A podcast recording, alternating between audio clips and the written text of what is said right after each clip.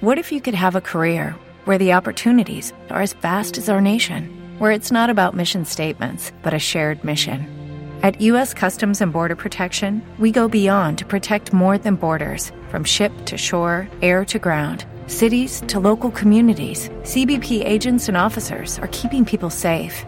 Join U.S. Customs and Border Protection and go beyond for something far greater than yourself. Learn more at cbp.gov/careers.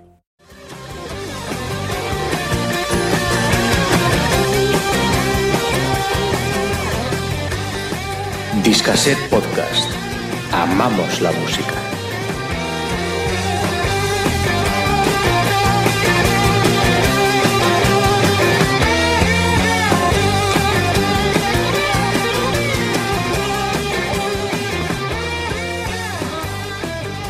Hola a todos, soy Vanessa y os doy la bienvenida a este cuarto programa. Este además queremos que sea muy especial, no solamente por el cambio de estación, sino porque tenemos una invitada de lujo. También porque vamos a cambiar la estructura del programa, ahora mismo os daréis cuenta. Y tercero, porque hoy le doy la bienvenida a los señores Discaset juntos, de golpe. Rosa Fernández y Andrés Martínez, muy buenas, bienvenidos.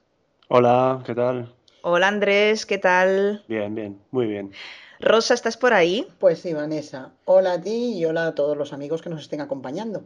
Bueno, contaros que hemos tenido muchos problemas hoy en la grabación de... Sí, sí. La, la, informática hoy nos está jugando una mala pasada.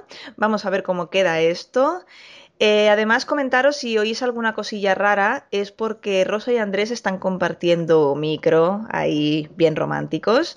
Y además que tienen por ahí una gata que se pasea, ¿no? Sí, está por aquí dando un poco por saco. Cuando vale. no le hacemos caso, pues llama la atención, ya se sabe. Ella también quiere salir en el podcast. Claro, claro, es eso. ¿Cómo se llama la gata? Morgi. Morgi. Mm. Ah, muy, muy bien, muy bien. Bueno, pues hemos cambiado, como os comentaba, un poquito la estructura en el programa de hoy y vamos a empezar hablando del Record Store Day. Vamos a dejar esas recomendaciones de Andrés que tanto os gustan para el final. Bien, pues como ya sabéis, el Record Store Day es esa gran celebración de la cultura de la música que tendrá lugar el próximo 16 de abril en Granollers, Barcelona. Es una asociación de tiendas de discos independientes que llevan a cabo pues una serie de actos. Este año por primera vez llega a nuestro país y es Discaset, tienda encargada de darle impulso y de patrocinar el evento. Y Rosa eh, va a recordarnos un poco todos los eventos de los que ya nos hemos hecho eco en el blog www.recordstoredayspain.com y además nos trae cosas nuevas. Pues sí, Vanessa, la verdad es que esta semana venimos cargaditos de sorpresa. Has tenido trabajo. Sí, sí, bastante, la verdad. Pero eso es bueno para todos. Y tanto. La verdad es que nuestra idea era hacer una celebración de la música ese día y para eso pedimos ayuda a los artistas para ayudarnos a preparar algo especial que regalarle al público. Y nos estamos desbordando. La verdad es que la respuesta de los artistas ha sido increíble y tenemos un montón de sorpresas para nuestros amigos. Venga, pues empieza si quieres recordando un poco el tema del documental de la trapera, que me parece que hay novedades. Pues sí, la verdad es que el documental de la trapera se emitirá tal como dijimos, pero ahora tenemos la sorpresa de que vendrá su director y Morphy Gray, el cantante de la trapera, a presentarlo abrir la sesión, digamos. Puede ser una experiencia muy bonita para todos. Seguro que sí. Y después a nivel de bandas, pues la verdad es que hemos tenido una respuesta muy amplia y además de todas partes de España. Van a venir los Novedades Carmina de Galicia, van a venir los Lilith de Valencia, Roberto de Motociclón de Madrid, los Deans de Irlanda, los Riff Trackers de Bilbao, y luego de Barcelona, evidentemente Cuzo, Big Day Breakers, Naked Under Leader, Cimbrelines. Bueno, que la cosa viene cargadita y además de calidad. Sí, sí, que como dices, se han implicado sí, sí. y ostras, es de agradecer que vengan de tan lejos, porque has dicho que vienen de Irlanda. Sí, sí, la verdad es que es una sorpresa, pero todas las bandas quieren colaborar en este regalo al público. Y yo creo que va a salir algo realmente bonito. Va a ser un día de la música para y por la música. Muy bien. Bueno, hay algo por ahí muy, muy, muy especial. Pues sí, también traigo una sorpresa muy especial, pero creo que me voy a callar porque hoy tenemos una invitada que creo que es la persona ideal para dar esta noticia. Pues es así. Hoy tenemos a una invitada muy especial que vendrá a contarnos cosas también muy especiales, ya que ella ha tomado parte activa en la incorporación al cartel del Record Store Day de uno de los que quizás serán el plato fuerte de la jornada. Eh, tenemos con nosotros a Sara Moreno de Background Noise. Hola Sara, bienvenida. Hola, hola. ¿Qué tal? Pues nada, por aquí muy bien, muy bien. Encantada de estar aquí con vosotros. Muchísimas gracias por acompañarnos. Teníamos muchas ganas de hablar contigo. Eh, cuéntanos un poco, para la gente que no lo sepa, ¿a qué os dedicáis en, Background Noise? Eh, ¿Qué grupos tenéis entre manos? Un poquito, cuéntanos qué, estáis haciendo ahora.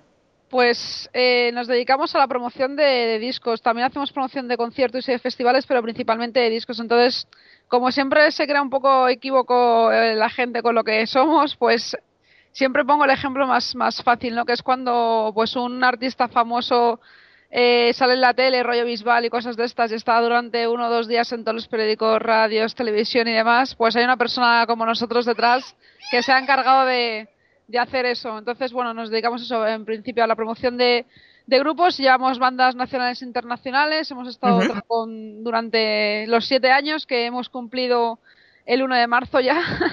Ahí estamos y, y bueno, hemos trabajado como de bandas nacionales e internacionales y ahora pues estamos con Frontiers Records, que es un sello italiano que ya llevamos mucho tiempo con ellos. Que ahora, pues por ejemplo, uno de los grandes fichajes que tienen son What Snake, tienen Mr. Big, Tesla. Bueno, están también como cogiéndose todas las bandas así, Cinderella, eh, un poco más de hard rock y ahora sí ochentero, pues casi todas las tienen. Luego tienen muchísimos proyectos de, de otras bandas. Eh, trabajamos muy activamente también con Maldito Records, que es ahora el sello independiente nacional que, está más fuerte, el que se está quedando también con todas las bandas de, otras discográficas, porque Locomotive ya no existe, hay otras discográficas que tampoco existen. Y bueno, pues estarán, tienen Tierra Santa, Coma, a Charrena que se han vuelto a juntar porque han hecho un parón barricada, eh, Corpus, Cthulhu, bueno, tienen un montonazo de, bandas. Reincidentes ahora mismo que también hace, hace poco ha salido el disco.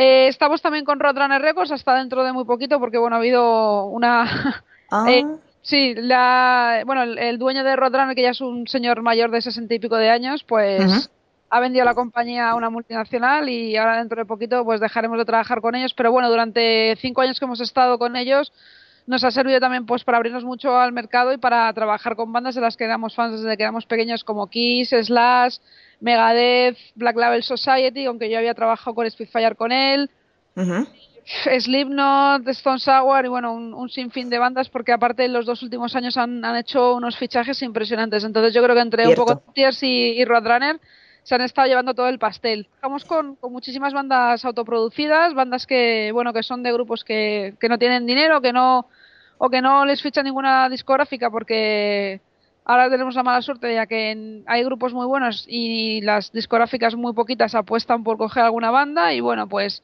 una de las bandas, bueno, las dos primeras que yo las tengo muchísimo cariño, que empezaron con, con Background Noise son Bad Way y Malas Noticias, que son las dos de Barcelona. Y a partir de ahí, pues yo que sé, Pan de Higo, Ansiado, El Bandar, Tabú y bueno, un sinfín de, de, bandas condenadas a la rabia que son de León. Y bueno, hemos trabajado con bandas un poco de, de casi todas las zonas de España. Muy bien, muy bien. Vamos, que estáis, vais a tope, vais a tope. Yo te he dejado hablar porque esto es súper interesante, pero has pillado ahí carrerilla, tenéis curro para parar un tren y eso está muy bien. La verdad es que nunca nos falta el curro y tal y como está todo y, y la crisis musical, como digo yo, que lleva muchísimos años, siempre vamos teniendo. Y bueno, es a, base de eso, sobre todo del boca a boca de la gente que está contento de trabajar con nosotros.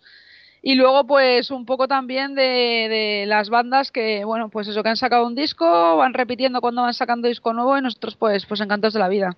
Perfecto, oye, pues felicidades, felicidades de verdad, porque vaya tela.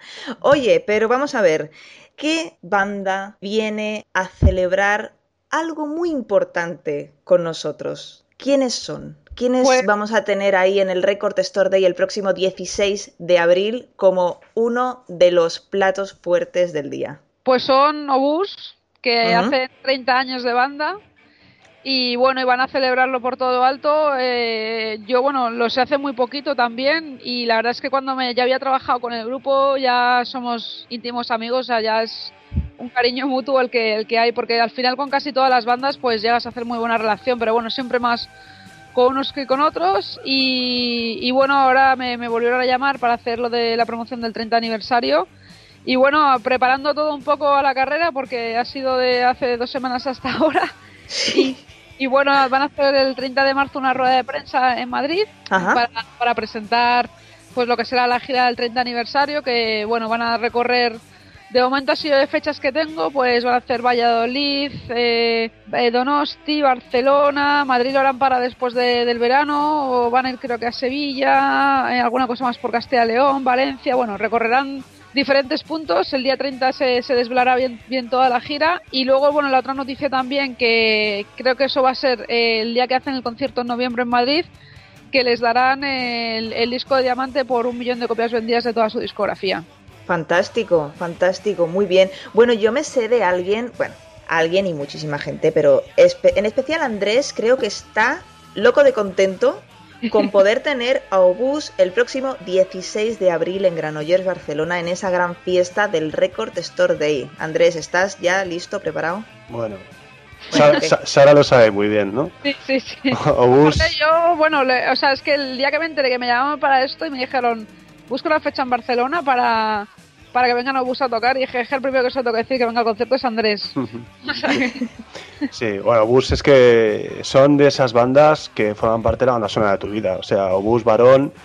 Bueno, de hecho, eh, cuando, cuando Sara y yo nos conocimos, no sé si te acuerdas que te estuve ametrallando con, con, preguntas de todo este tipo de bandas, porque cuando, me, di cuenta de que los conocía a todos, digo, bueno, vamos, aquí tengo un filón con esta, con esta nueva amiga, vamos. Una amiga nueva y fantástica que me he hecho, ¿eh? Madre mía.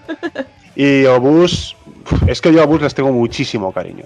Muchísimo. O sea, casi, casi te puedo decir que más que a Barón Rojo, que los he escuchado mucho. ¿Por qué?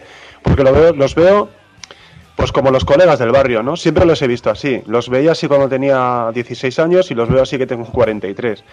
Entonces, pues aparte, cuando han vuelto, han vuelto siempre con muchísima calidad. O sea, los discos de, de regreso siempre han sido muy buenos, muy buenos, para quien le guste. Y, que es una banda, un pedazo de banda. Es la banda que, ha llevado el estandarte del heavy metal en este país, yo creo que con, más poderío y con más elegancia, porque bandas de heavy metal ha habido muchas, todo el mundo me dirá Barón Rojo. Yo creo que Barón Rojo es otra cosa. Yo creo que el, rollo de heavy metal, de, sentirse orgulloso aquel de ser heavy, del el concepto espectáculo que conllevaba el heavy metal en los 80, Obús lo han llevado con, un poderío impresionante. Entonces, y señores, no olvidemos, 30 años, que se dice pronto. 30 años, pero es que además yo hablo, en, por la experiencia de la tienda, ¿eh? yo hablo con mucha gente y casi todo el mundo se queda con los obús clásicos, ¿no? Poderoso como el trueno, prepárate, el que más. Yo, sobre todo, invitaría a la gente a que los discos eh, más, digamos, eh, contemporáneos de obús, sobre todo los discos con los que han vuelto, que los escuchen. Sí que los escuchen porque son unos discos absolutamente demoledores.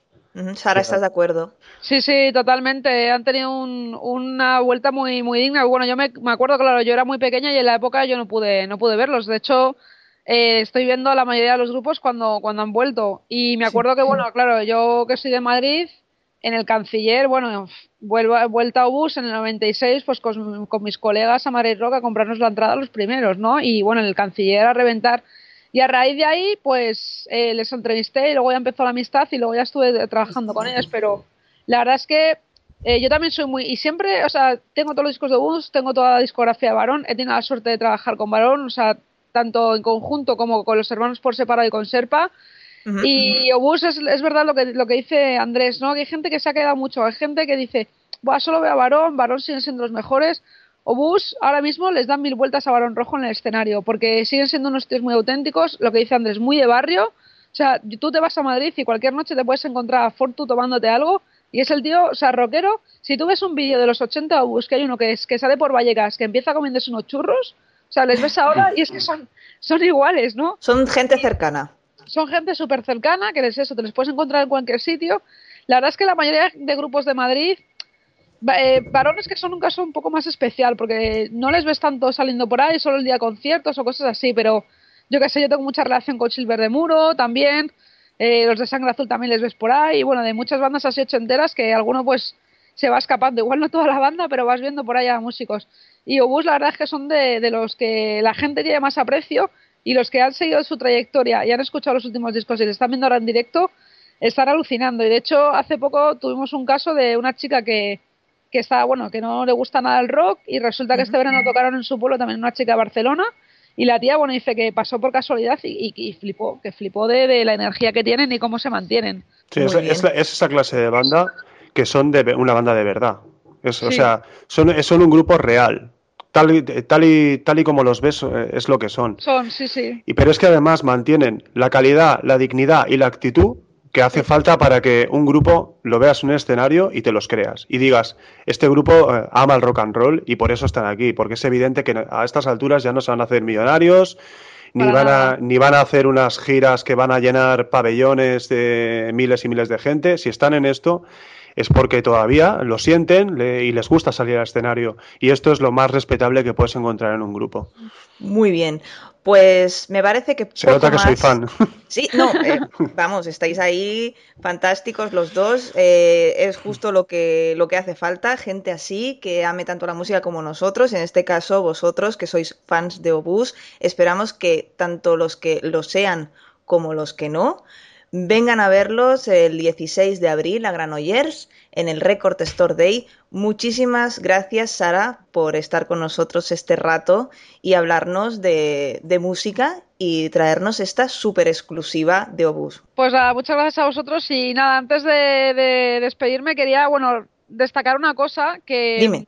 Obús y Barón Rojo llevan, bueno, los dos 30 años en la música Hace, o sea, cuando se hicieron los 25 años, Sony sacó unos recopilatorios, pero que pasaron ni sin pena ni gloria, ¿no? Porque el problema que tienen muchas bandas de los 80 es que siempre han estado muy mal llevadas, ¿no? Y yo siempre agradezco mogollón a David, que es el que es el manager de Bus, que es un tío que siempre cree, ya muchísimos años trabajando en la industria, cree mucho en la música y de hecho es el uno de los que está rescatando, ¿no? A este tipo de bandas y las está haciendo todo el management. Entonces, eh, vimos el año pasado también la, reunión de, de Barón, que creo que no se hizo tan bien como se debería haber hecho, cuando podía haber sido una gran reunión también. Y este año lo que nos hemos propuesto con, con Obus es que se haga una reunión en condiciones y de momento creo que, lo vamos a ir consiguiendo. Y bueno, con lo del Record Store Day, aparte de ese día, que me parece que será el primer concierto en acústico, es eso, nunca han hecho un show en acústico y ahora para, para este 30 aniversario, aparte de los conciertos eléctricos, van a hacer ese, ese show acústico que, que estrenarán en Granollers el día 16. Muy bien, pues lo dejamos aquí, si te parece. Muy bien. Esperamos tenerte otro día porque tienes muchísimas cosas por contar, ¿eh? Cuando queráis. bueno, ahora, ahora, ya te hemos pillado, ¿eh, Sara? Sí, sí, sí, vamos. Pues tú no te escapas, tú no te escapas. Pues nada, Sara, muchísimas gracias. Gracias a vosotros. Un saludo. Adiós. Venga, hasta luego. Bueno, Rosa, tú también nos dejas por ahora.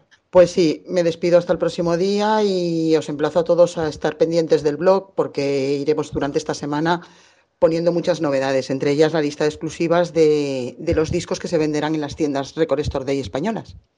Muy bien, pues Andrés y yo seguimos y a Rosa le decimos hasta el próximo programa. Hasta el próximo día, amigos.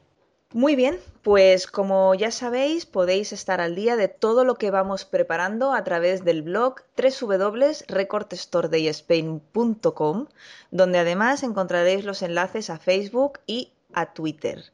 Y para estar al día de también otras cosas, Andrés y yo entramos ya con las noticias.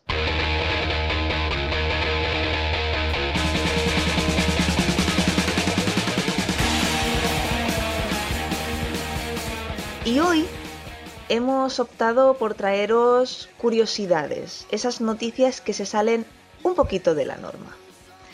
Eh, haremos, Andrés, si te parece, como en el programa anterior, vamos comentando un poquillo lo que, lo que te va pareciendo cuando te dé los titulares, ¿ok? Perfecto. Todos sabéis que el día 8 de marzo es conocido como el Día de la Mujer Trabajadora.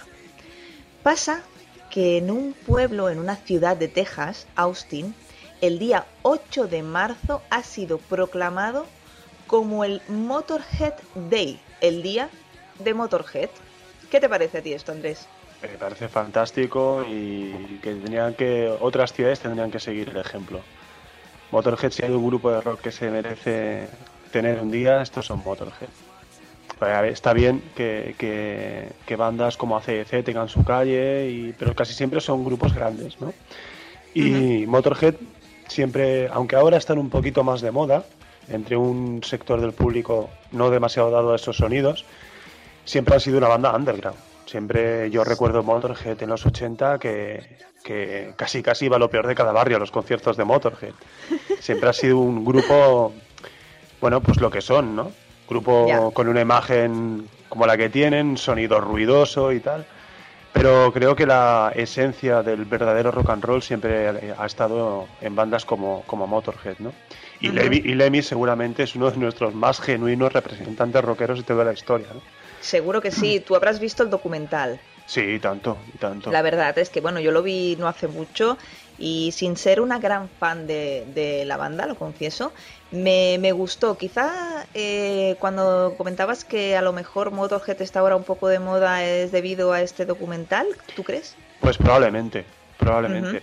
Ah, de todas formas, siempre ha pasado, ¿no? Que eh, hay un momento dado, hay un momento eh, en un tiempo que no sabes bien bien por qué pasa, pero hay un grupo que explota a un nivel eh, que no debería, ¿no? En, el sentido de que llega a un determinado tipo de público que normalmente no escucharía ese grupo. Yo recuerdo los 90 que pasó con Sepultura. Yo recuerdo ver, a, Sepultura en portadas de revistas que, que, un año antes no les hubieran dedicado ni dos líneas. Bueno, y, videoclips de Sepultura, los 40 principales, los que quieras. Exactamente, ¿no? Y Motorhead parece que con este que con este disco y sobre todo con el anterior, pues han llegado a un tipo de público mayoritario, no sé si es un efecto de moda, no lo sé, pero bueno, no, bienvenido sea, ¿no? Porque si hay alguien que se, los, se lo merece, son ellos, ¿no? Por supuesto. Bueno, pues el alcalde de Austin eh, proclamó que el día 8 de marzo sería el día de Motorhead en su ciudad. Hemos encontrado la noticia en el portal Rock and Roll Army, en el cual está la imagen de esta proclama. La incluiremos en el post para que todos la podáis ver. Y de Motorhead me voy a Trent Reznor, que como sabéis es el líder de Nine Inch Nails y que ha ganado el Oscar por la banda sonora de, la película de Aaron Sorkin de la red social. Pues Trent Reznor parece ser que le ha cogido el gusto a esto del cine eh, y ahora se anima a aparecer como actor. El título de la película es un poco curioso, vamos allá, es Abraham Lincoln Vampire Hunter, es decir, el cazador de vampiros, Abraham Lincoln. A mí me parece un poco surrealista me parece surrealista y marciano, vamos. Eh, no sé bien bien de qué va de qué va la hipnosis de la película, pero el título, ah, el título yo te la digo. promete, ¿eh? yo te la digo, mira, eh, Reznor hará el papel de Jack Bartz, que es el vampiro que mató a la madre del presidente Lincoln. O sea, un vampiro que mata a la madre del presidente Lincoln. Vale. Sí, sí, sí, Esto suena como mínimo extraño. Sí. Pero bueno, eh, lo que sí te digo es que si hay algún rockstar que veo en el papel de vampiro es a Trent Reznor. Sí, ¿no? Le pega, le pega, le pega. Le, pega muy, casi más que Marilyn Manson, fíjate lo que te digo. sí, Marilyn Manson, bueno, en fin, sin comentarios. bueno, en el programa anterior anunciamos el regreso del conocido grupo Locomía y esta semana os vamos a anunciar el regreso de The Darkness. Gran noticia. Gran noticia. La banda de hard rock británica ha anunciado, después de cuatro años de haberse separado, en la BBC lo anunció, que reúnen a la formación original, que van a grabar un nuevo disco y que actuarán en el festival Download que tendrá lugar en el Donington Park a mediados de junio. Bueno, pues a mí personalmente me parece una muy, muy buena noticia.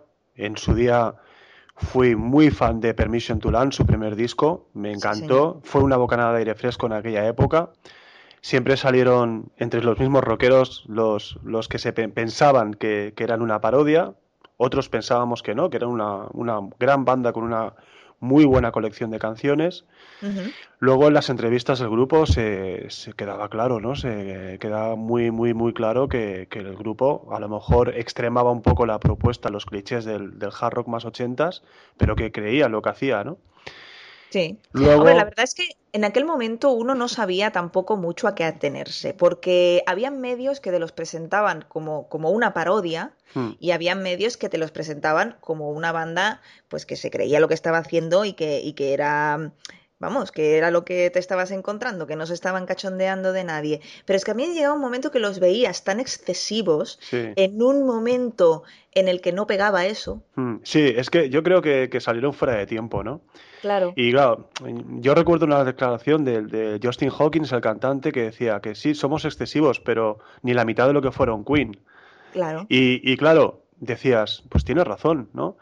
Lo que pasa es que bueno, era, era una época en la que, en la que grupos como ellos, eh, vamos, no se prácticamente no existían, ¿no? La, la, ola grunge se llevó por delante todas las bandas de, de hard rock y hair metal, todo el glamour del maquillaje, de la imagen extrema y tal, y ellos llegaron eh, como, como una especie de oasis, era una especie de oasis ahí, grabaron un discazo, luego grabaron un segundo disco muy muy bueno que pasó desapercibido Sí, no, a mí no me acabo de convencer el segundo. Pues yo diría que te lo recuperases, ¿eh? Quizás, quizás no era tan inmediato como el primero, no tenía tanto hit single, pero era un disco muy, muy currado y con muy buenas canciones. A mí me gustó. Yo el primer disco de The Darkness, el Permission to Land, los recuerdos que tengo de aquellas canciones son de vuestros cumpleaños, justamente, de las fiestas que organizáis por vuestros cumpleaños, de bailar como una loca las canciones de The Darkness. Es... Em, de verdad que la gente que no conozca el Permission to Land, que lo recupere, que lo busque, que lo compre, porque es pura diversión. Os yo creo que os va a encantar. Sí, sí, aparte es un disco que desde el primer tema hasta el último es lo que tú dices, es diversión. Muy, un disco muy bien hecho, cuidado, no, no quiere decir que, que, porque las letras sobre todo eran muy autoparódicas y, y muy cachondas y tal, pero el disco era muy, muy, muy bueno, muy bueno. Y el segundo, ya te digo, quizás era un disco más maduro, aunque la palabra no quede muy bien hablando de Darkness, pero era un gran disco también, un disco de hard rock potente, quizás un poquitín más clásico, pero muy bueno. Y también recordar el disco de Hot Leg, también muy bueno en el cual recuperaban un poquito el espíritu de ese primer disco de Darkness. Yo lo tenía olvidado, ¿eh? hasta que no lo has nombrado, no lo recordaba y recuerdo que me gustó mucho. Sí, sí, fue es, eh, otro gran disco. Otro. Lo que pasa es que, bueno, cuando salieron Darkness sí que tuvieron el, apoyo un poquito de, los medios, eh, de, las, de la discográfica. Eh, la industria musical entonces tampoco estaba tan tocada, se, se, habló más y en cambio cuando salió Hot Leg, pues prácticamente el disco te puedo decir que yo lo vendí muy bien, pero no tenía distribución, o sea, me costaba mucho encontrarlo. Ajá. Y parecía mentira, ¿no? O sea, pocos años antes habían vendido no sé exactamente, pero fue un superventas, Permission to Land, y al cabo de pocos años, pues el, disco con el que pretendían volver un poco a recuperar ese espíritu prácticamente no tiene distribución. Fíjate lo que cambian las cosas. Pues sí, pues sí. Bueno, pues no nos vamos de la Gran Bretaña porque vamos a hablar de Paul Diano, que fue el primer cantante de Iron Maiden, que, bueno, el pasado 11 de marzo, pues ha ingresado en prisión. Bueno, no puedo decir que me sorprende, porque pero... Paul Diano es, ha sido siempre muy un tío muy problemático. Sí, pero claro, eh, eh, eh, bueno, contar que entró en prisión el pasado 11 de marzo, que la condena es en principio de nueve meses, y a pesar de todos los rumores tan feos que se, que se han dicho, yo he leído cosas, la verdad, muy desagradables. La razón por la que, por la que se le ha condenado ha sido por, por problemas con Hacienda. O sea, no, no todas esas cosas tan feas que se le, que se le suponían. Es curioso esto, por ejemplo, porque con muchos músicos ingleses pasa, ¿eh? O sea, músicos británicos y no como Paul Diano, o sea, te hablo ya de músicos británicos muy, muy importantes, millonarios, que han tenido muchos problemas con la hacienda británica, ¿no?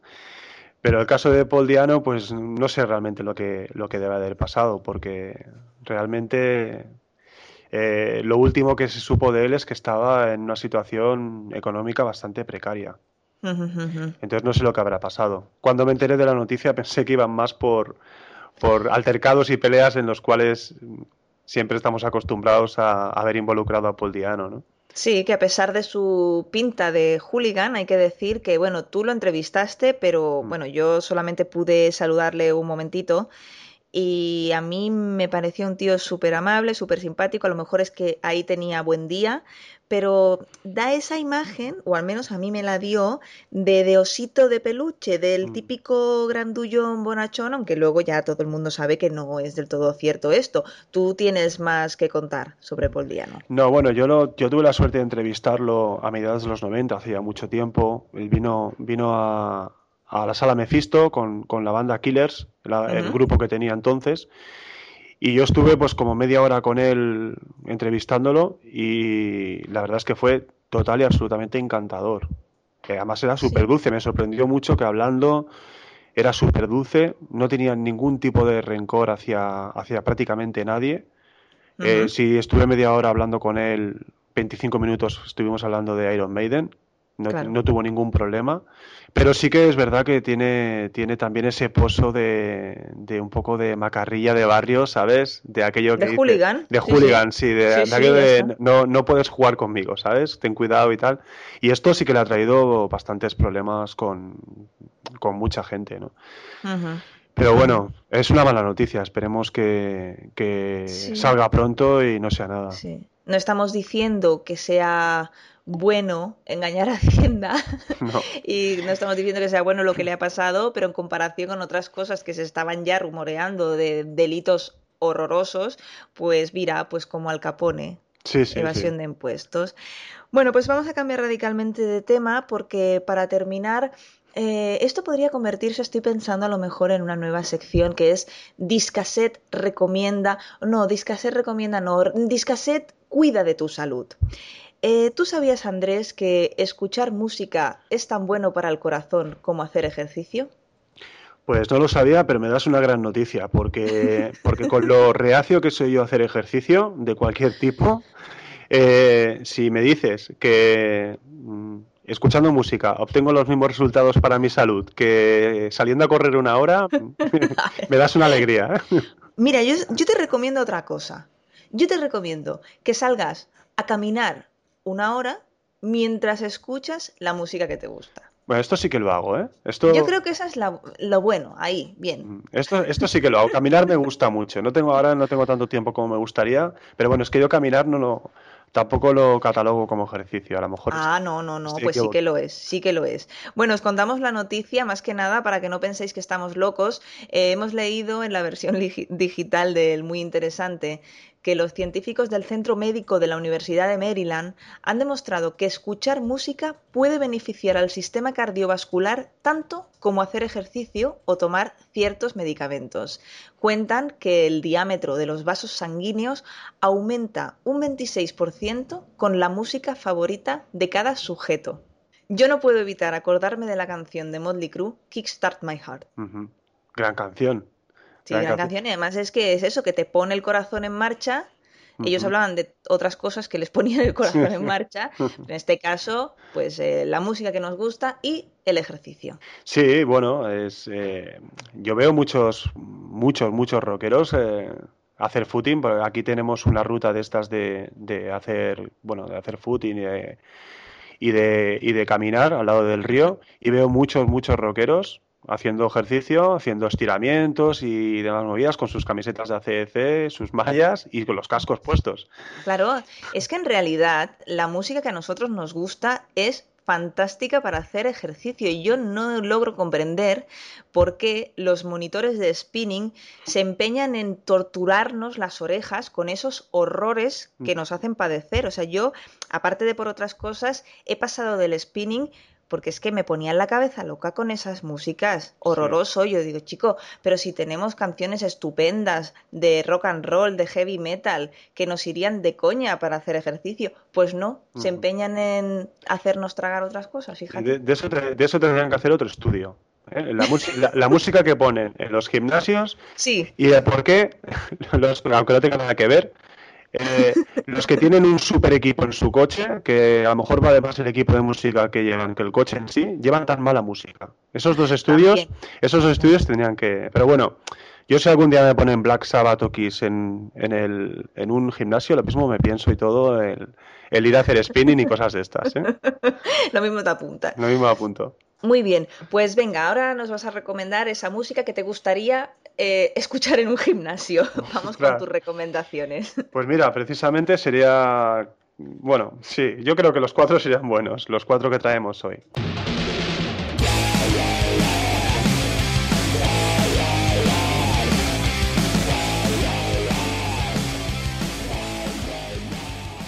Pues mira, empiezo si quieres por el de Michael Monroe, el nuevo, el nuevo disco de Michael Monroe. Eh, ya sabéis, el cantante de Hanoi Rocks también es una de las bandas seminales de la movida hard punk slazy, por decirlo de alguna manera. Existieron antes que ninguno, antes que Guns N' Roses, antes que nadie. Sí. Y Michael Monroe, su cantante, pues acaba de sacar un disco en solitario ahora, en el que ha reunido una super banda se ha deshecho de un colaborador que a mí me chirriaba un poco. Ah, sí. Sí, el guitarrista Connie Bloom, que a mí nunca me acabó de hacer el peso. Y ahora tiene a dos guitarristas atómicos para mí. Uno es eh, Steve Conte, que es uno de los guitarristas de, New York Dolls, de, de, la última reunión de New York Dolls. Y el otro es ni más ni menos que Ginger, guitarrista y bueno, el líder, cabeza visible de los Wild Hearts, que es otra muy conocido, es una, banda también para recomendar. Estos son la pareja de guitarristas que ahora mismo tiene en su propio grupo. Además, Ginger se ha encargado de, componer casi todo el disco y es un gran compositor. Luego tiene la batería de, Danzig y como bajista su compañero de toda la vida en Honey Rocks, Sami Jaffa, o sea que la banda completita.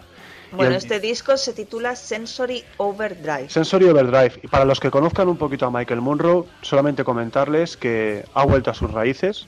A, mí me suena mucho, mucho a los primeros trabajos que, hizo en solitario, sobre todo aquel grandísimo disco que se, se llamó Not Fucking It. Y también me recuerda bastante a un proyecto que él hizo en los 90, que se llama Demolition 23, Demolition, ¿Ah, Demolition 23 Sí, sí, sí, sí. Que para mi gusto aquel disco era uno de los 10 mejores discos que salió en la década de los 90, fíjate si tiro alto. Sí, sí, sí. Y lo que ha hecho en este disco me recuerda mucho a aquello. Y luego Michael Munro con su voz, su saxo, su armónica es, eh, vamos, la esencia pura del personaje. Un gran disco.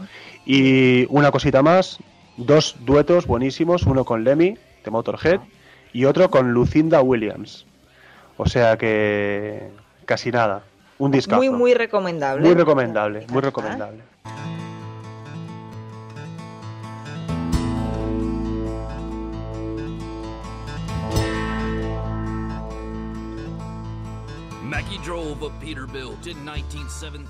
Bueno, pues mm, de Michael Monroe nos vamos a Bob Wayne. Bob Wayne. ¿Qué hace Bob Wayne? Bob Wayne eh, forma parte de una nueva jornada de, de jóvenes que reivindican el country de una manera muy rockera.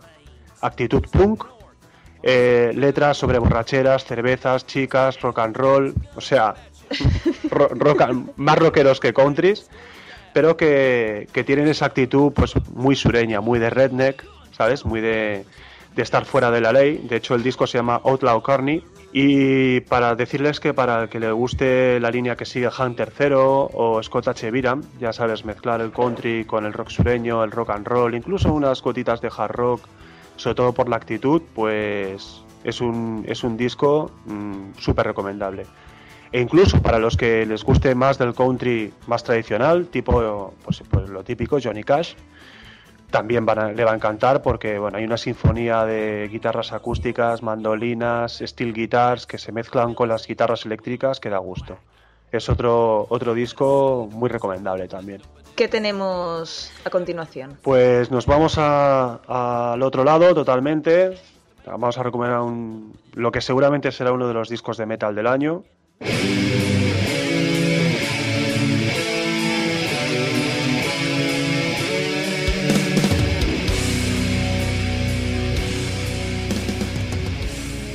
Lo he escuchado, llevo dos días escuchándolo sin parar porque lo quería meter en este podcast precisamente y yo creo que sin duda va a ser uno de los discos de metal del año, es el nuevo disco de Crowbar que bueno como, como seguramente la mayoría de los que estén metidos en esta movida sabrán es el grupo de Kirk Weinstein, también miembro de Down y también miembro de Kingdom of Sorrow y aquí, bueno, pues ¿qué nos encontramos? Pues un catálogo de metal sureño, pantanoso, sludge, de todo, con unos pedazos de riffs que flipas y, con ese espíritu entre Black Sabbath, Liner Skinner y, metal clásico, bueno, brutal, brutal. ¿Cómo, ¿Cómo se llama el disco? El disco se llama Sever the Wicked Hand, un, un, gran disco. Además que Un gran título también. Un gran título. Además hacía tiempo que no, que no estaba en el activo, porque bueno, eh, Winstein estaba más por, por, tocar con Down, luego también sacó dos discos con Kingdom of Sorrow y estaban un poquito parados y ahora han vuelto con ganas. Muy bien, hoy te está quedando una sección muy variada, ¿eh? Sí, bueno, es lo que pretendemos en Discaset, pretendemos sobre todo que todo el espectro, el, el, amplio espectro del rock and roll quede un poquito, quede un poquito cubierto. Muy bien, que haya para todos los gustos. ¿Con qué lo redondeas esto? Pues mira, lo redondeamos con uno, un personaje que en Discaset le tenemos muchísimo cariño.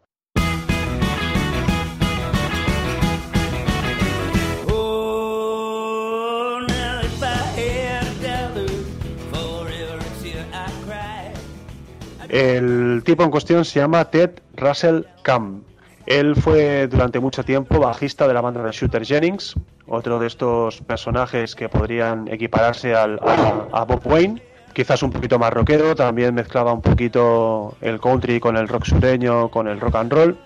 Él era su bajista, luego se fue del grupo y inició una carrera en solitario en el que tiraba por otro, por otro estilo, tiraba más de rock americano, bastante más tranquilo, más melancólico. Pero ahora ha vuelto, no sé si es que está en un estado sentimental, por, por ahí se dice algo de esto, de que, ¿Ah, de que sí, de que está más contento porque ha encontrado una pareja ideal y tal.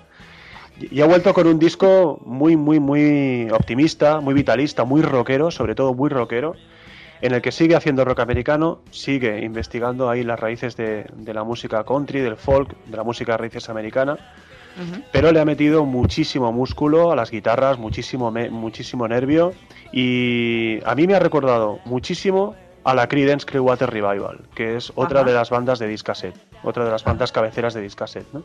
Y ya te digo, o sea, hay temas para todos los gustos, temas más tranquilos, pero lo que impera sobre todo es una mezcla de rock and roll, blues, country, folk, muchas guitarras y mucha melodía también. O sea, es un disco, ahora que viene el buen tiempo, para, para ir escuchando en el coche tranquilamente. Muy, muy recomendable también. Get Back to the Land. Get Back to the Land se llama el disco. Muy bien. Muy bien, pues hasta aquí las recomendaciones de Andrés para el programa de hoy. Eh, pero me gustaría comentarte, y es que hemos recibido un tweet de un oyente, de Dani, al que agradecemos mucho que siempre está pendiente, siempre nos retuitea todos los anuncios, nos escucha, nos deja comentarios. Y hoy nos ha dejado un comentario en el que nos preguntaba qué nos parecía el disco eh, Ironic Clash de The Damn Things. ¿A ti qué te parece? Vamos a ver. Bueno, eh, es que es un disco en el que ha habido bastante discusiones. Como, como sabes, colaboro con la revista Rockzone. En Rockzone lo eligieron como disco del mes, creo que hace un par de meses. Si no fue el último mes, fue el anterior, no recuerdo bien. Eh, a la mayoría de, de, los redactores de allí le ha gustado mucho y a mí, pues no me acaba de hacer el peso, sinceramente. quizás, quizás me lo tengo que escuchar más quizás por las referencias que tenía, por haber leído la crítica fue muy buena, las referencias que tenía me lo escuché con a lo mejor con ganas de o, bien predispuesto y me dejó. Yo creo que te hiciste muchas expectativas. Puede ser, puede ser. Aparte es, un supergrupo, está formado por gente de Fallout Boy, de Anthrax, eh, de Every Time I Die, según leo por aquí. Y bueno, eh, la verdad es que fue así como una cosa que se le dio mucho bombo y a lo mejor tú te esperabas algo que luego no encontraste. ¿Sabes lo que pasa? Que bueno, en las algunas de las múltiples conversaciones sobre música que, que tengo con los mogollón de amigos que, hablamos de, ello, hubo, hubo una frase que me dijo, dice, a ti te van a gustar seguro porque suenan a Tin Lizzy. Tin Lizzy, todo el mundo que me conozca sabe que es una de mis bandas de cabecera también. Y cuando escuché el disco no encontré sí que encontré cierto, cierto regusto al, jarro clásico que tanto me gusta, pero quizás no, no encontré lo que me esperaba. Quizás lo tengo que volver a retomar y escucharlo con, con otra actitud, ¿no? quizás sí. No sé, yo, mira, hoy me voy a mojar. Yo sí, yo estoy de parte de los que dicen que es un gran disco. A mí me gusta muchísimo, lo escucho mucho. Además, es un disco que a mí consigue ponerme de muy buen humor. Es de esos discos, esas canciones, que esos días que estás un poco, pues yo que sé, estresado o baja de moral o lo que sea, pues yo me lo pongo y me pone de muy buen rollo. Me entran ganas de bailar y, y no sé, me pone de buen humor. Me gusta mucho. Sí, no, sí. además, ya te digo, ahí está dos miembros de Anthrax, que es otra banda a la que adoro. Y cuando me comentaron, mira, hay gente de Anthrax, gente de Fallout Boy, Fallout Boy ya no me gustan tanto, Every Time I Die me gustan mucho también, y además eh, hacen una versión de, del Black Betty de Ram Jam, y suenan a Tim Lizzy. Me, me, empezaron a decir tantas cosas que a lo mejor me hice una idea equivocada. Ya, claro, y, claro. y lo escuché, lo escuché, tampoco, ya te digo, no me pareció que estuviera mal, pero tampoco me pareció nada del otro mundo.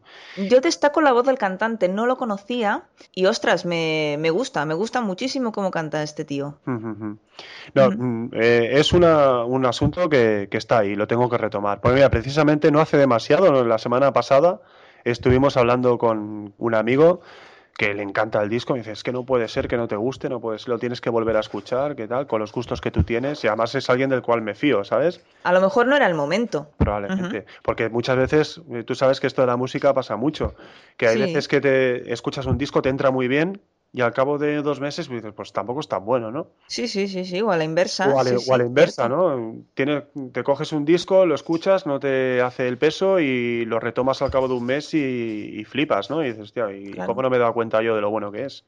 Intuyo entonces que no habrás visto el videoclip de We've Got a Situation. No, no lo he visto. Pues es muy divertido, es un vídeo muy comiquero, muy divertido. Como este disco del que estamos hablando no entra dentro de, tus recomendaciones, mm, vamos a ver si al señor YouTube y al señor Vimeo les da la gana y hacemos que tenga presencia en el post del blog de, este programa el, el, videoclip, para que la gente lo pueda ver y para que tú lo puedas ver, porque la verdad que es divertido, es muy chulo, les ha quedado muy chulo. Vale, de acuerdo. Bueno, pues con deberes eh, para Andrés, que le dé una segunda oportunidad a The Damned Things. Eh, gracias a Dani de nuevo por, por tu mensaje. Eh, vamos a pasar a esos conciertos imprescindibles para aquellos que amamos la música.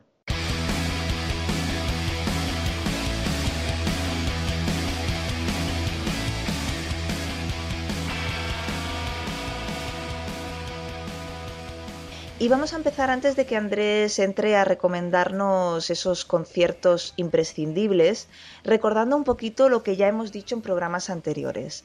Recordad que Bonafide estará el próximo 26 de marzo en Rock Sound en Barcelona.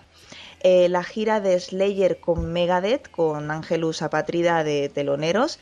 El lunes 28 de marzo estarán en Madrid, en la Sala La Riviera. El martes 29 de marzo en La Coruña, en el Coliseum. Y el viernes 1 de abril en el San Jordi Club de Barcelona. Y en cuanto a estos conciertos de Slayer, Andrés, eh, tenías algo que comentarnos, ¿verdad? Sí, que bueno, a, raíz de, un suceso antiguo que fue la, picadura que sufrió Jeff Hanneman, el guitarra de Slayer, uno de los guitarras de Slayer, de una araña, pues al parecer la cosa ha sido bastante seria, pero bastante, bastante seria, tan seria como para obligarle a dejar la gira. Entonces Jeff Hanneman en esta, en esta gira española no estará, Slayer sí, eh, lo sustituyen con el, por, por, el guitarrista de Exodus, ah. pero que, que, sepáis que Jeff Hanneman pues no estará. Ahora al parecer está fuera de peligro ya, pero hasta a punto incluso de perder el brazo, o sea que ha sido algo bastante serio. Yo la verdad es que cuando, cuando me lo has comentado antes me he sorprendido mucho porque es una noticia que ya te suena un poquito antigua y que, y te extraña que todavía es una cosa que, esté coleando, ¿no? Pobre señor, que tenga, que tenga ese problema, la verdad es que da cosa, pobre. Sí, sí, sí, ha sido muy fuerte, ha sido muy fuerte, porque a mí también cuando me enteré eh, es que no daba crédito, porque a ver, una picadura de araña en principio, si no estás en medio de una selva no tiene que ser tan tan peligrosa, pero bueno, ha habido complicaciones, al parecer ha habido complicaciones bastante fuertes y al final pues no ha podido no ha podido seguir. Bueno, bueno, pues también tenemos otro, otros conciertos. En el programa anterior, Andrés recomendó el disco de Hawk Joe y ya adelantó que estarían de visita por nuestro país. Realmente van a hacer una gira muy extensa que les va a tener por aquí durante la primera quincena de mayo, empezando el día 6 en Vitoria y cerrando el sábado día 14 en el Roxanne de Barcelona, donde además hay algo más que tenemos que tener en cuenta, ¿no? Sí, aparte, de, aparte del concierto de Hawk que ya solamente el concierto es motivo para que la gente vaya, de verdad, no lo perdáis. Aparte habrá una fiesta de presentación del de, Azkena Rock Festival, que como bien sabéis eh, celebra este año su décimo aniversario. Habrá sorpresas, regalitos y demás. Y para acabar de redondear la noche, pues estaremos pinchando yo mismo y un buen amigo de Discaset, que es Luis Van Cliff. Estaremos los dos juntos, mano a mano, pinchando el mejor rock sureño de la historia, desde los 70 hasta la actualidad. O sea que será una noche completita. Muy bien, Luis además es un comentarista fiel mm. del blog y además él escribe unos posts muy, muy interesantes mm. para el blog de Discaset. Sí, sí, Luis Van Cliff es un crack, es un crack. Se tendría que prodigar más. Yo siempre, yo siempre se lo digo, pero bueno, ya lo que hace lo hace muy muy bien. Bueno, ¿qué más tenemos por ahí de conciertos imprescindibles? Pues mira, siento ser un poco monotemático, pero como estoy muy loco con el disco, hay que recomendar el la próxima gira de Michael Munro, que, viene a España, pero es que además viene con unos teloneros que son muy, muy recomendables también, que son White Cobble Oklahoma, que es una banda que mezcla también el hard rock, es muy, muy, muy festiva, muy festiva, Mezcla hard rock con el rock sureño, el country, son muy potentes, muy rockeros, tienen tres discazos y serán los teloneros de Michael Munro. Tienen, ya te digo, es un doble cartel, más que teloneros, es un doble cartel muy potente. Y las, y las fechas, pues mira, estarán el 19 de mayo en Barcelona, en el Razmataz 2, el 20 en Valencia, en la Sala Durango, una de las salas más bonitas que hay en España, te lo puedo asegurar. El día 21 en Madrid, en la Sala Penélope, y el 22 en Bilbao, en el Anzoquia, que es otra de las salas más bonitas que hay en, España. Muy bien. o sea que eh, una gira potente. No, no me digas ahora que el Razmataz 2 es bonita. No. Porque eh, mentirías. No, el Raz 2 como que no. No, bonita no es. no lo es. No es nada bonita, ¿no? No. Bueno, ¿qué más? El, bueno, lo próximo que tengo apuntado son, es un grupo al que yo le tengo un cariño especial, lo reconozco, esto es muy, muy mío. Son los Choir Boys. Quien no conoce a los Choir Boys, si te gusta el, hard rock y el rock and roll clásico, se han acercado muchas veces por aquí, en, giras en solitario, en, en, festivales, pero es el típico grupo que yo he visto como cinco o seis veces y las cinco o seis veces me he ido tan satisfecho a casa que es inevitable recomendarlos y yo los recomendaría para quien no los haya visto nunca, si es que hay rockerío todavía por aquí que no los haya visto, no os lo perdáis porque valen, valen mucho la pena. pues mira, yo misma. Pues tú con los gustos que tienes y, y con lo que te gusta este tipo de bandas, te encantarían. Imagínate una mezcla entre los Guns N' Roses del principio, los Faces y cosas así. O sea, son, son un grupo para, para descubrir, sobre todo para ver en directo. Y la gira también es en mayo. Bueno, el primer concierto es el 30 de abril, que es en Barcelona, en el Apolo 2. Bien. Y luego ya se pasan a Valencia el día 1, en, en, la Sala Durango otra vez. El día 13 están en Cádiz. El día 5 en Madrid, en la Sala del Sol. El día 6 están en Las Palmas de Gran Canaria. Los, los canarios que, pobrecillos no tienen mucha mucha es verdad es verdad no tienen mucha oferta. No tienen mucha oferta te lo digo porque tenemos muchos amigos allí y siempre se quejan de eso. Aquí tienen un buen vuelo para ir. Y acaban el día 7 de mayo en Burlada que es un, un pueblo precioso que hay al lado de Pamplona el auditorio de Burlada.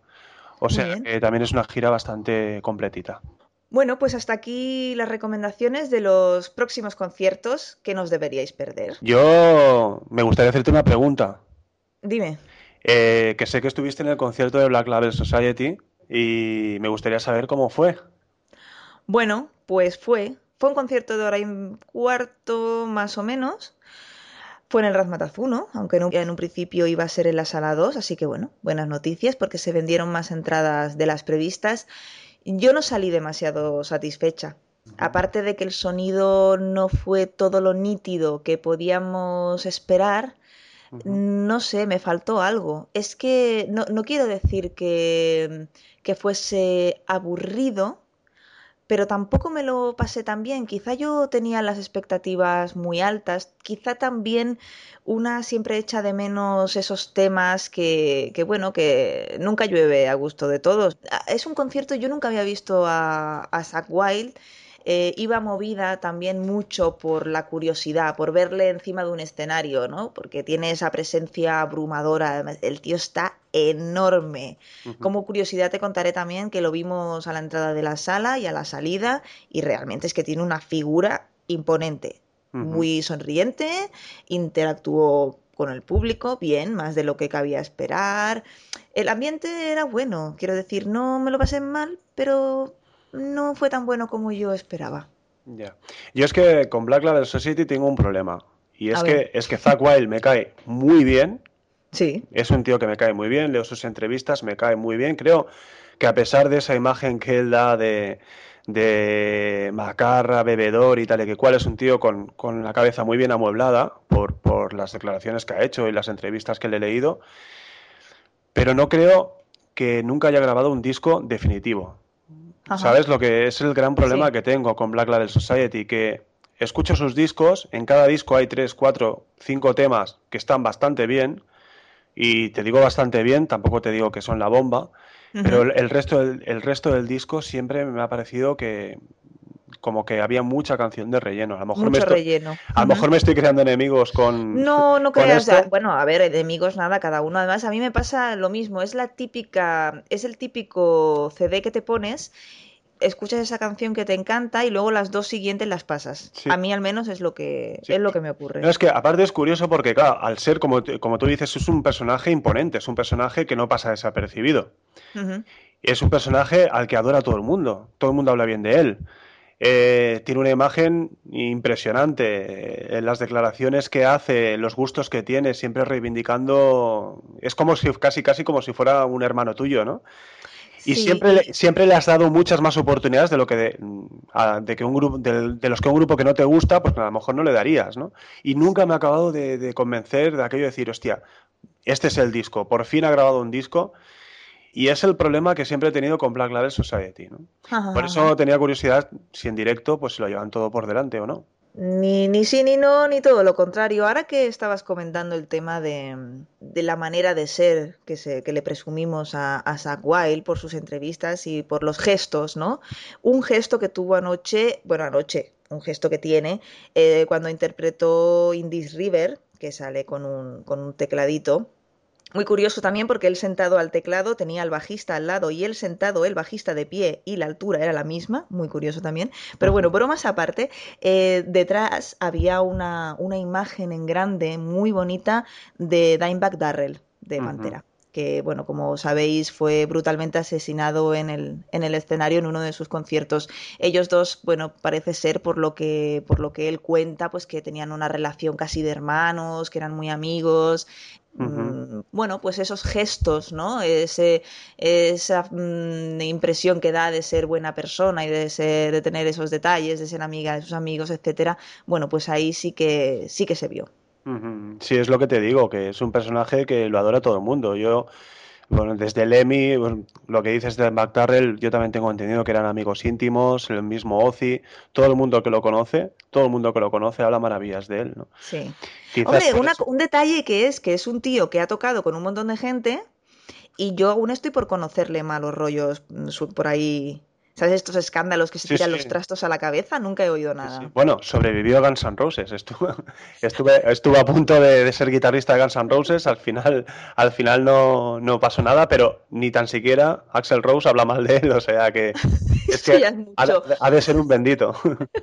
Ay, mira, precisamente tras el concierto un amigo nos explicaba anécdotas del concierto de Guns N' Roses en, en Barcelona y bueno, Axel Rose, eh, bueno, es, ha sido y siempre será un personaje mm, interesante. Dicen que es una persona súper, súper inteligente.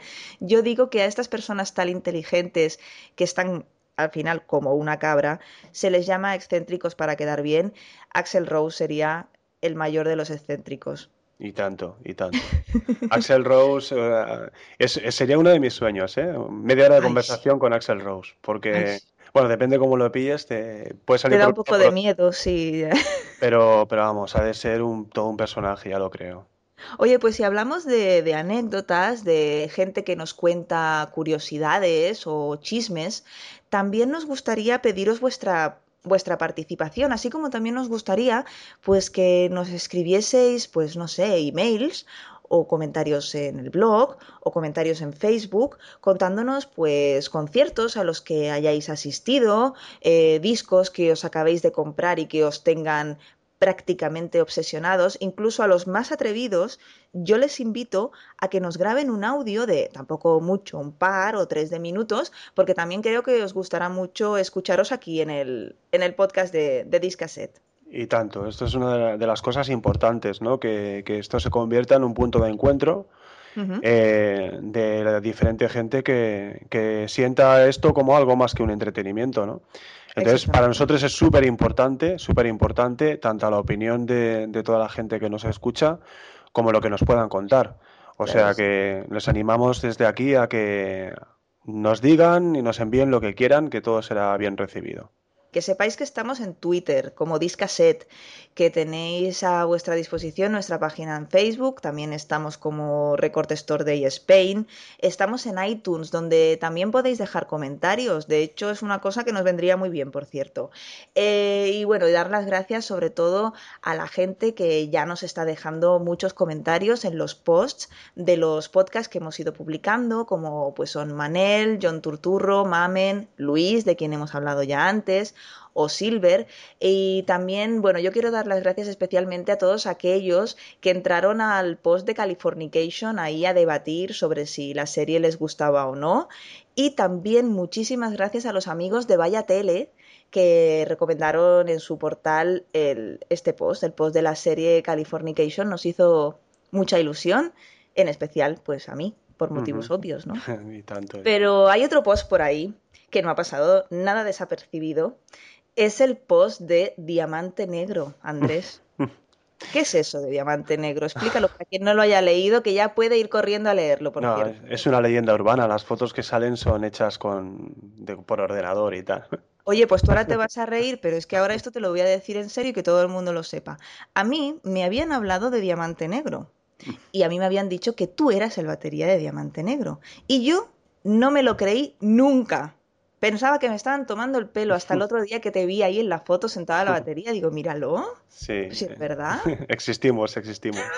Soy como los unicornios. sí, hace ya, hace ya muchos años en una galaxia muy lejana, ¿no? Como decían, como verían en Star Wars. Sí, no era la banda que, hicimos. Bueno, en el post intento explicar un poco eh, cómo nos sentíamos en aquella época, ¿no?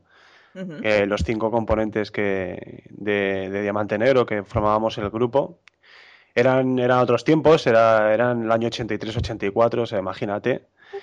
O sea, Van Halen todavía tenían pelo y todo.